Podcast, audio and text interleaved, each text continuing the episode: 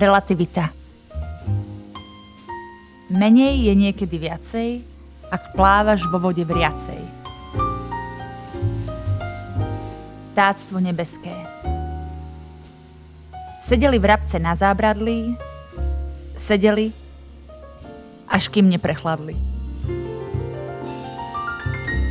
Táctvo nebeské 2. Na chodníku čviriká vrabec. To je lyrika. Všetko, čo viem o slobode. Sú chvíle, keď to duní v hlave, vravia mi vtáky popolavé. Pokušiteľ. Včera v noci ma navštívil diabol. Povedal mi, toto všetko bude iba tvoje, ale povysávaj.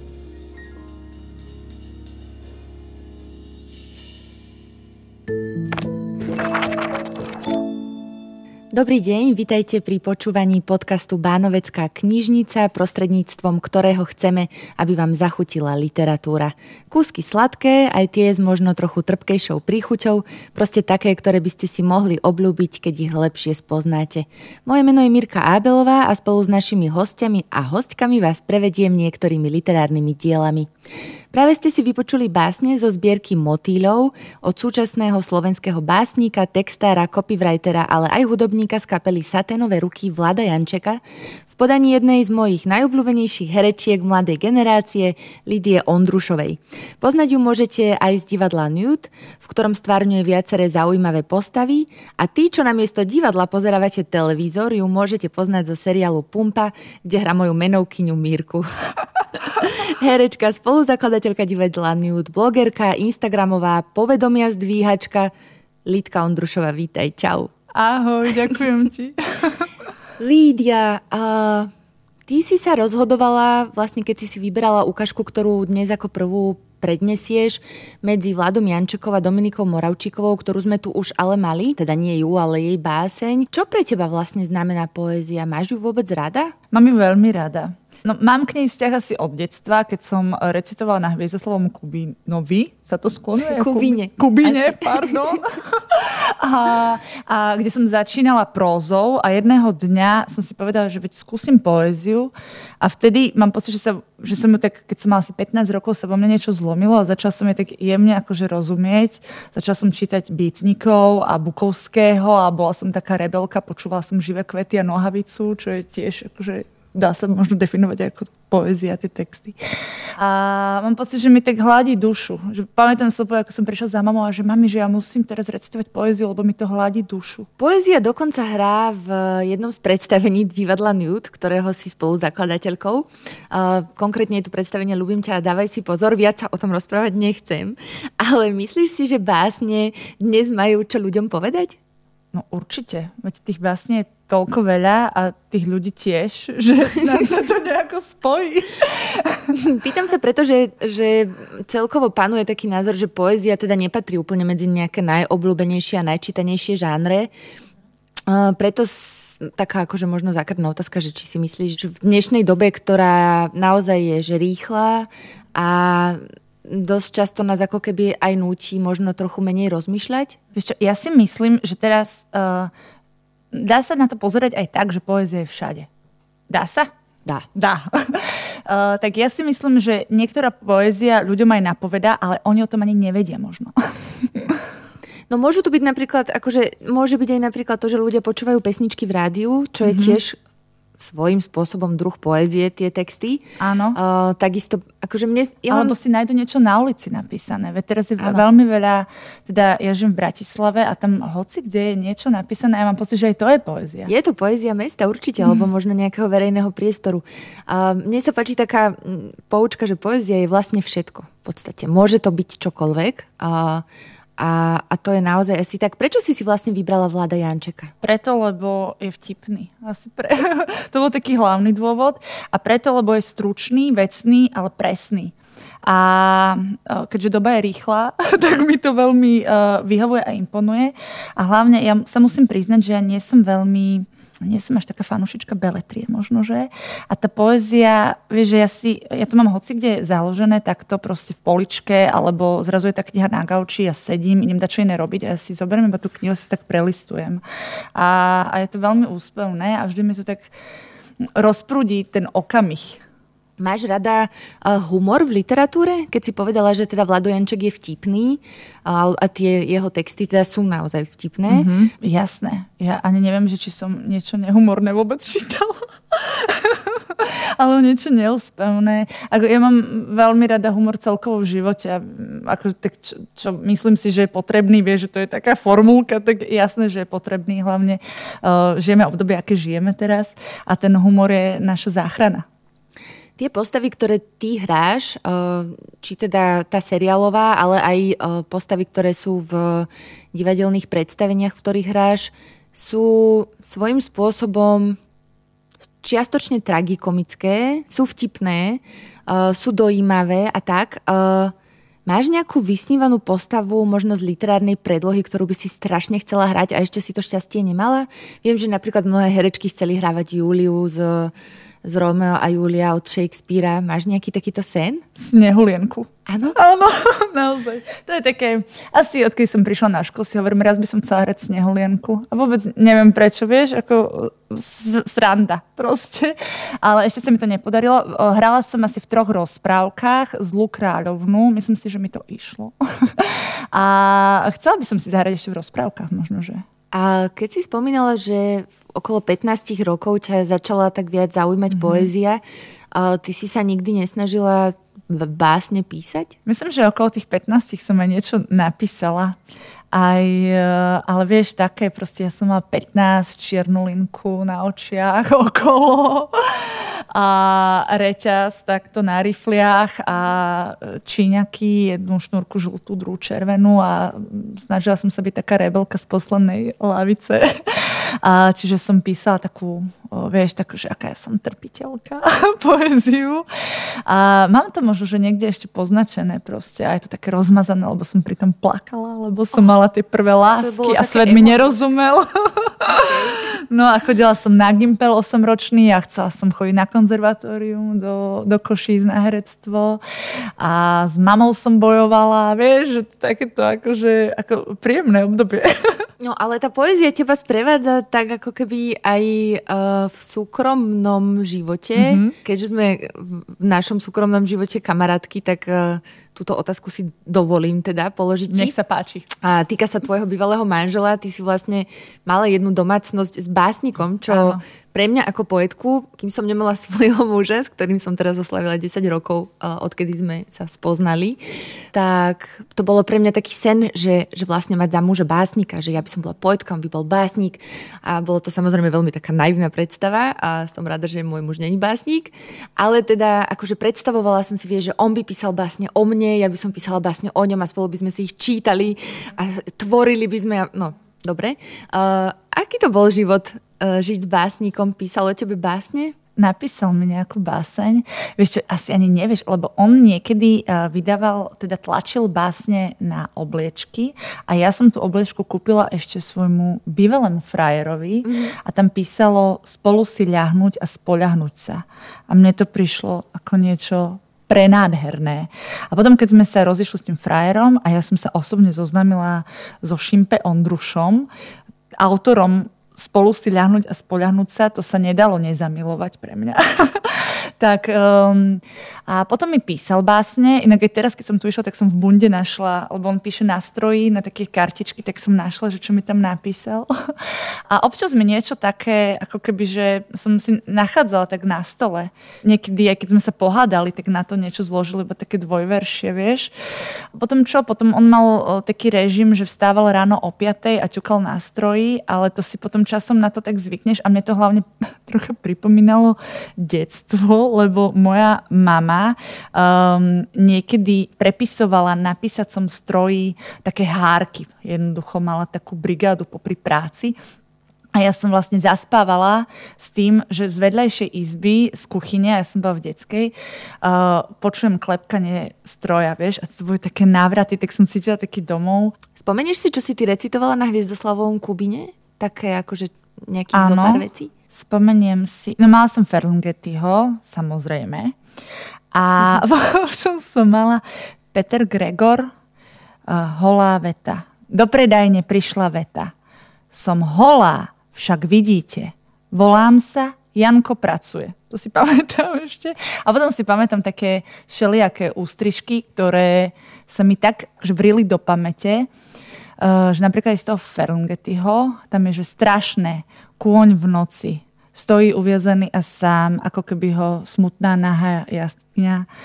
A ja vždy, keď niekto povie strašné, tak ja mám v hlave kôň v noci.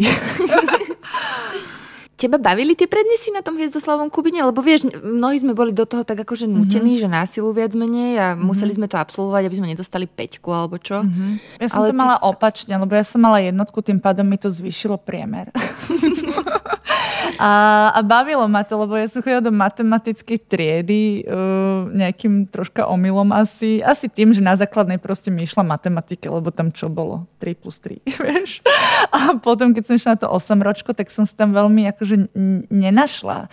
Mňa, to, akože mňa tá škola vtedy až tak, akože, no hovorím ti, rebelské obdobie všetko, nikto mi nerozumel, lebo ja mám proste dušu umelky. Ani mne nikto nerozumel na strednej. No a, a čiže mňa ten Viezoslav Kubin veľmi bavil, ale inak uh, musím povedať, že ja som nikdy akože sa neobsadila nejako vysoko. Ako chodila som, akože školské kolo som vyhrala a potom som išla na okresné. Okresné, okresné a krajské potom bolo nejaké. No tak tam som už ja nebola v Košiciach. No, ja som iba v Michalovciach bola. Ale tiež som tam mala možno, že nejaké tretie miesto, neviem. Nemala som akože veľké úspechy, ale bavilo ma to veľmi. No a bavíte prednášať poéziu alebo literatúru? Baví ma to veľmi, ale mňa to baví pred ľuďmi. Vieš čo, ja milujem publikum a milujem tú energiu, tú výmenu energii medzi tým, ako nie publikum iba, že sa niekto na mňa pozera, ale ten, tá celá, ten celý prúd, vieš, že mňa to vždy tak nabudí, čiže mňa baví všetko, čo sa tohto týka. A čítaš rada knihy? Čítam rada knihy takto, ako som to spomenula, vieš, že ja ich mám fakt, že rôzne pobyte. Si ešte o mne nebolo, musíš prísť niekedy na návštevu. Ja ich mám takto všade pobyte a ja si to iba tak nalistujem a začítam sa na pár minút niekde a potom to odložím, niečo si vyznačím, mám proste, mám veľa veci počiarknuté a, a potom sa k tomu vraciam a je to také celkom milé si to tak uh, spätne pozrieť, že čo som si, neviem, že pred tromi rokmi poznačila, že čo ma vtedy zaujalo. Ty si sa rozhodla, že ako druhú ukážku nám budeš čítať uh, Marinu od Andreja Sládkoviča. Je to vlastne asi najznamejšia báseň o láske u nás a tuším aj jedna z najdlhších. Tá báseň má 2900 veršov, je to 2900 veršový opus. Ty máš rada básne o láske? Jasné. Preto si ja ju vybrala? Rada všetko o láske. prečo, prečo vlastne Sládkovič? Uh, môžem ti povedať najúprimnejšie? Všetko povedz. Tak ja som bola na pedikúre a môj pedikér mi povedal, že mala by som čítať uh, viac klasickej literatúry, že mám si kúpiť Sládkoviča. A ja som normálne v ten deň hneď išla do knihkupectva a kúpila som si túto knihu, lebo ja nič nechám na náhodu.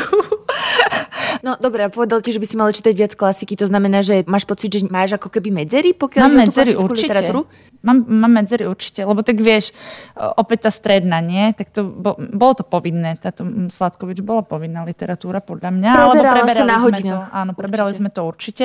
No vtedy ako správne rebelky sme to proste nečítali. teda neviem ako ty. Nás nahnali na nejak do základnej umeleckej školy, kde to prednášal Teraz neviem, kto, ja som sa snažila si spomenúť, keď som si pripravovala scenár na toto naše dnešné uh, nahrávanie podcastu, že kto to tam recitoval, ale bolo to s takým echt pátosom a s takým mm-hmm. naozajstným prejavom. Možno, že akože je to úplne že známy herec, mm-hmm. ale no, nespomenula som si jednu. Mm-hmm. A neviem, či to nebol sa Peter Sarvaš? Môže byť. Ale ja by som napríklad chcela vedieť takto recitovať. To bolo brutálne práve, mm-hmm. že mhm. akože naozaj, že to malo, že pátos a všetko, mm-hmm. že sme sa tak akože pošťuchovali mm-hmm. so mhm. spolužiakmi, že mm-hmm. ale bolo to, to bolo nádherné. Akože naozaj, že sú básne, verše, ktoré podľa mňa musíš čítať s pátosom. Áno. Uh, a s takou patričnou dôstojnosťou. Poď, poď hecni sa. Uh, ešte... Ešte by som chcela povedať, že som si, si sa ma pýtala, tak ja som si vybrala takú uh, pasáž o mladosti. A tiež tu mám takú vetu, ktorú si vždy poviem v hlave. Tie časy tajdu, Žitia obrazy miznú, jak tône blankita a hneď zabúria výchrice skazy a hneď šťastia výslne svitá. Za letom leto prudko sa valí, ak to dnes ešte tvár svoju chváli, zajtra už pada bez vlády, hodina každá pás v čelo rie, ale kto láske a kráse žije, ten väčšine zostane mladý. Mladosť. Oči na horiacej túhy, mladosť, vrelých citov skala, mladosť, ty obraz nádejnej dúhy, mladosť, ty lásky valhala. Mladosť, ty preroď života brehy a zápalom stop mŕtvosti snehy, čo chladných srdcí moc kryjú. Ty duchom svojim skriezaj tie telá, na ktorých schladné starobou čelá, smutné hory vrázky rijú. Mladosť, či tvoje milé zápaly nie sú ohne svetlonosov? Mladosť, či tvojich túžob kryštály nie sú slabou ránou rosou?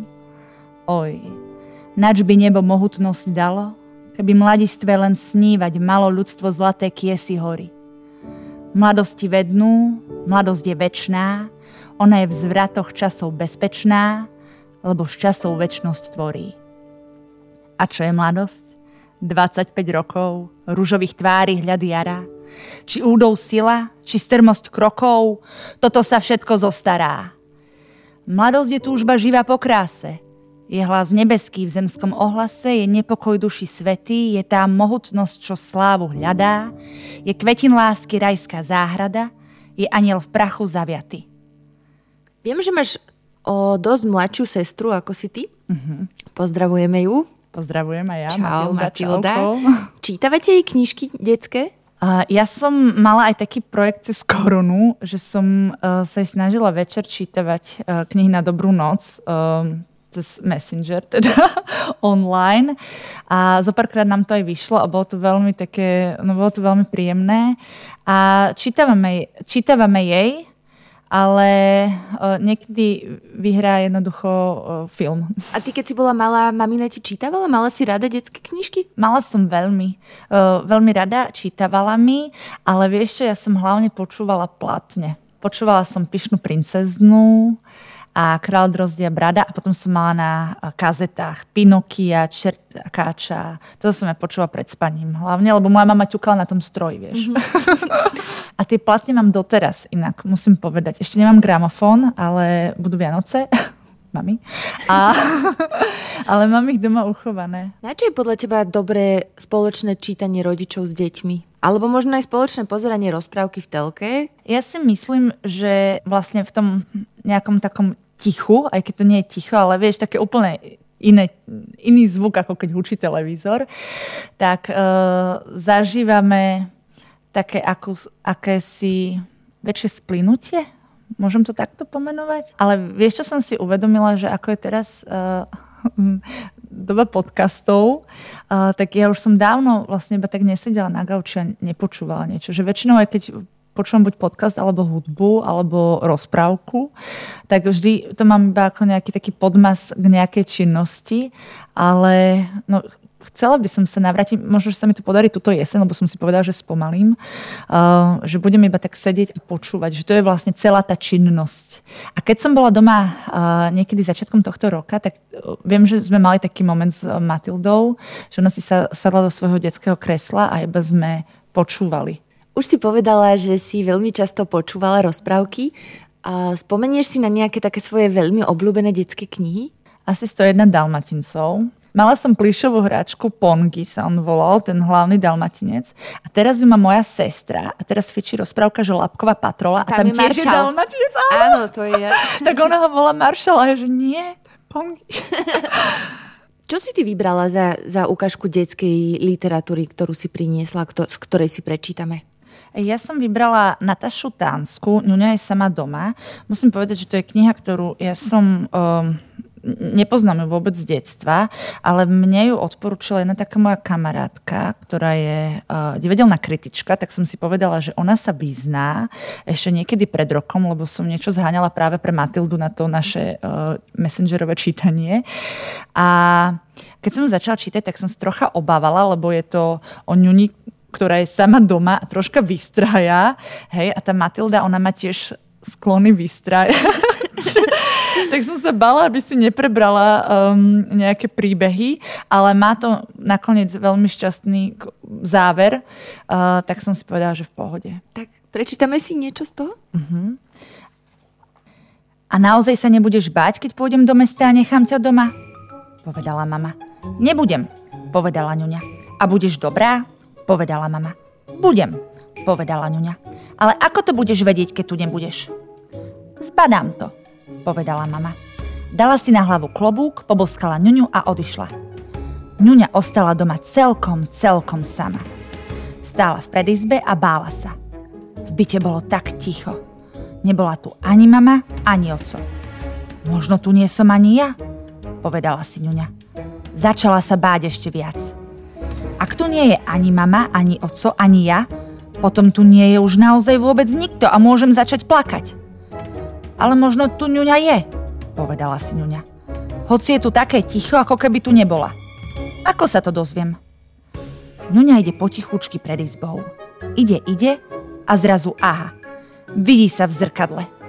Zasmeje sa od radosti, pritisne k zrkadlu nos. Je tu, je tu. Ňuňa je naozaj tu. Tak prečo by sa bála? Nie je celkom sama doma a už vie, na čo je zrkadlo aby sme vedeli, že nie sme doma sami a aby sme sa nemuseli báť. Ňuňa sa už nebála. Otvorila dvere do kuchyne a pozerala sa, aká je kuchyňa, keď nie, nie je mamička. Nič nej neštrngotalo a nič sa nehýbalo. V koši na riad boli umité taniere a nože a vidličky a veľké lyžice na polievku a malé lyžičky na kompót. Ňuňa mala veľmi rada polievku a nemala rada kompót. Rozmýšľala, čo by mala urobiť, aby mohla jedávať iba polievočku a už nikdy nemusela jesť kompot. Potom to urobila. Vybrala z koša na riad všetky malé lyžičky a išla k obloku. Na obloku stáli tri črepníky. V jednom bol kvietok, v druhom kaktus a v treťom ešte nevyrástlo nič. Ňuňa vzala jednu malú lyžičku a zapichla ju nožičkou do hliny. Lyžička vyzerala ako strieborný tulipán. Potom ňuňa zapichla do črepníka všetky ostatné malé lyžičky. Vidíš, aj ty máš kvietok, povedala črepníku. Potom išla po vodu a zasadené malé lyžičky poliala, aby rýchlo rástli. Keď vyrastú, budú z nich veľké lyžice. Tešila sa ňuňa. Nijaké malé lyžičky už nebudeme mať. A keď nebudeme mať nejaké malé lyžičky, nemôžeme jesť kompót. Budeme mať iba veľké lyžice a budeme jesť iba polievočku. Ňuňa stála a pozerala sa, či už lyžičky rastú. Nebolo na nich nič vidno. Ňuňa im povedala. Lyžičky, prečo rýchlo nerastiete? Aha, možno nechcete, aby som sa na vás pritom pozerala. Tak ja nebudem. Ňuňa si prikryla rukami oči, ale predsa len trošku švindľovala. Máličko roztiahla prsty, lebo by tak rada videla lyžičky rásť. Ale lyžičky sa nedali oklamať. Nerástli a nerástli. Tak dobre, povedala im Nuňa. Pôjdem celkom preč a budete rásť sami, ale za to z vás budú zbojníci. Hu! A budú a budú, lebo mama o Vincovi povedala, že je zbojník, lebo vyrastá sám. Dobre vám tak. Ňuňa sa na lyžičky urazila. Obrátila sa im chrbtom a otvorila dvere do komory. V komore boli police a na nich vrecúška, konzervy, fľaše, zemiaky, jablká, hrušky, cibuľa a ešte všeličo iné. Môžem zjesť, čo len chcem, povedala si ňuňa. Môžem zjesť jablčko a žemľu a hrušku a syr a zemiak a múku. Čo zjem? Zjem niečo také, čo mi mamička nikdy nedá. Jablčko mi dáva stále. Aj hrušku, aj syr. Ale múku mi ešte nikdy nenúkala. A múka musí byť dobrá, lebo piškotová torta je dobrá a mama povedala, že je z múky. Ňuňa pichla prst do múky a potom ho oblizala. Zaškerila sa. Múka vôbec nebola dobrá. Ňuňa sa začudovala. Múka nie je dobrá, ale piškotová torta z nej je dobrá. Ako je to možné? Ňuňa chvíľu rozmýšľala. Už vie. Tajomstvo je v rúre. Mama do nej dala v nedeľu zlé meso.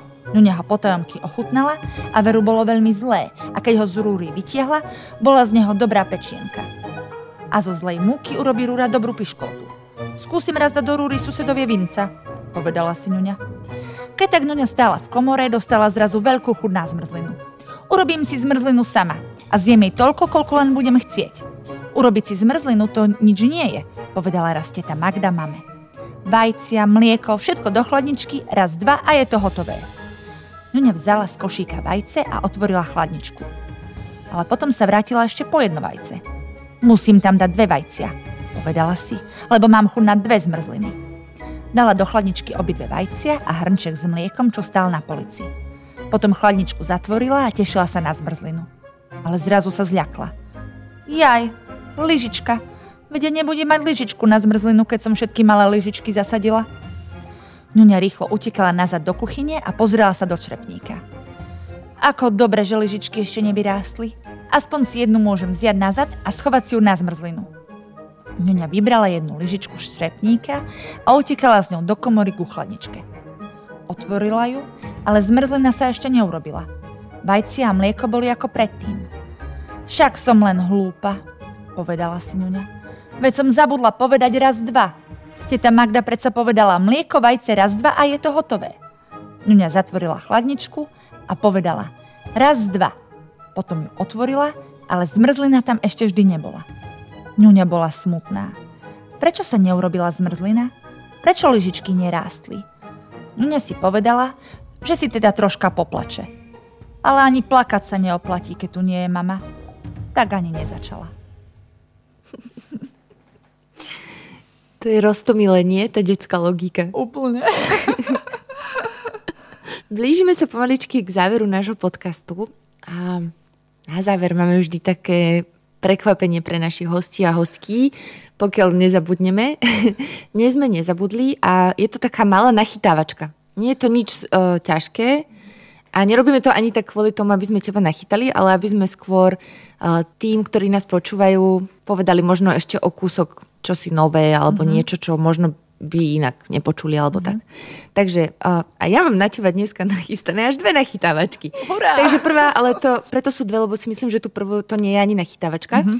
Takže uh, vymenuj všetky divadelné predstavenia divadla Nude. Prepač, len odpíšem zdernierované. Ľubím ťa a dávaj si pozor. Malá doktorka Čabová pravdu. Uh, stop fucking smiling, zdernierované. Uh, Bruto, pasáž 5, rola, Andy to be seen. Samson? Samson a mama má, ale to sú ešte také ešte spred nudu, ale prebrali sme ich. Dobre, a teraz je taký, je to maturitná otázka. Týka sa drámy a ty si herečka. No tak to je ešte lepšie. To by si mohla dať. Zaujímavé, že či by si vedela vymenovať aspoň jednu osobnosť dramatickej tvorby v slovenskej literatúre po roku 1945. Roku 1945. Čiže môže to byť aj niekto súčasný napríklad. Napríklad Silvester Lavrik. To môže byť? Môže. A ja teda len, aby sme troška vzdelávali, samozrejme neviem to tiež z hlavy, nie som ani úplne, e, už som maturovala dávno.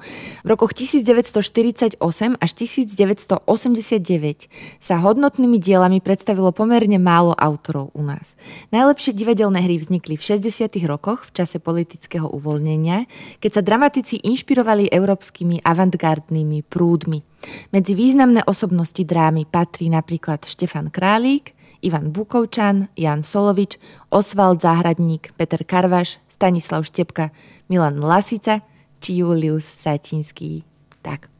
Ale aj tvoja odpoveď bola správna. Ale ako mi napadol? Úžasné, nie? Áno. A tak. Lítka, veľmi ti ďakujem, že si prišla dnes do nášho podcastu eh, Bánovecká knižnica. Ďakujem, že si nám porozprávala o svojom živote, o tom, čo máš rada. Ďakujeme, že si nám prečítala veľmi krásne ukážky. Vám, milí posluchači a posluchačky, ďakujem, že ste nás opäť počúvali. Dúfam, že sa vám náš podcast páčil. A zase niekedy sa počujeme a my sa vidíme u teba doma na návšteve. Ďakujem veľmi pekne za pozvanie.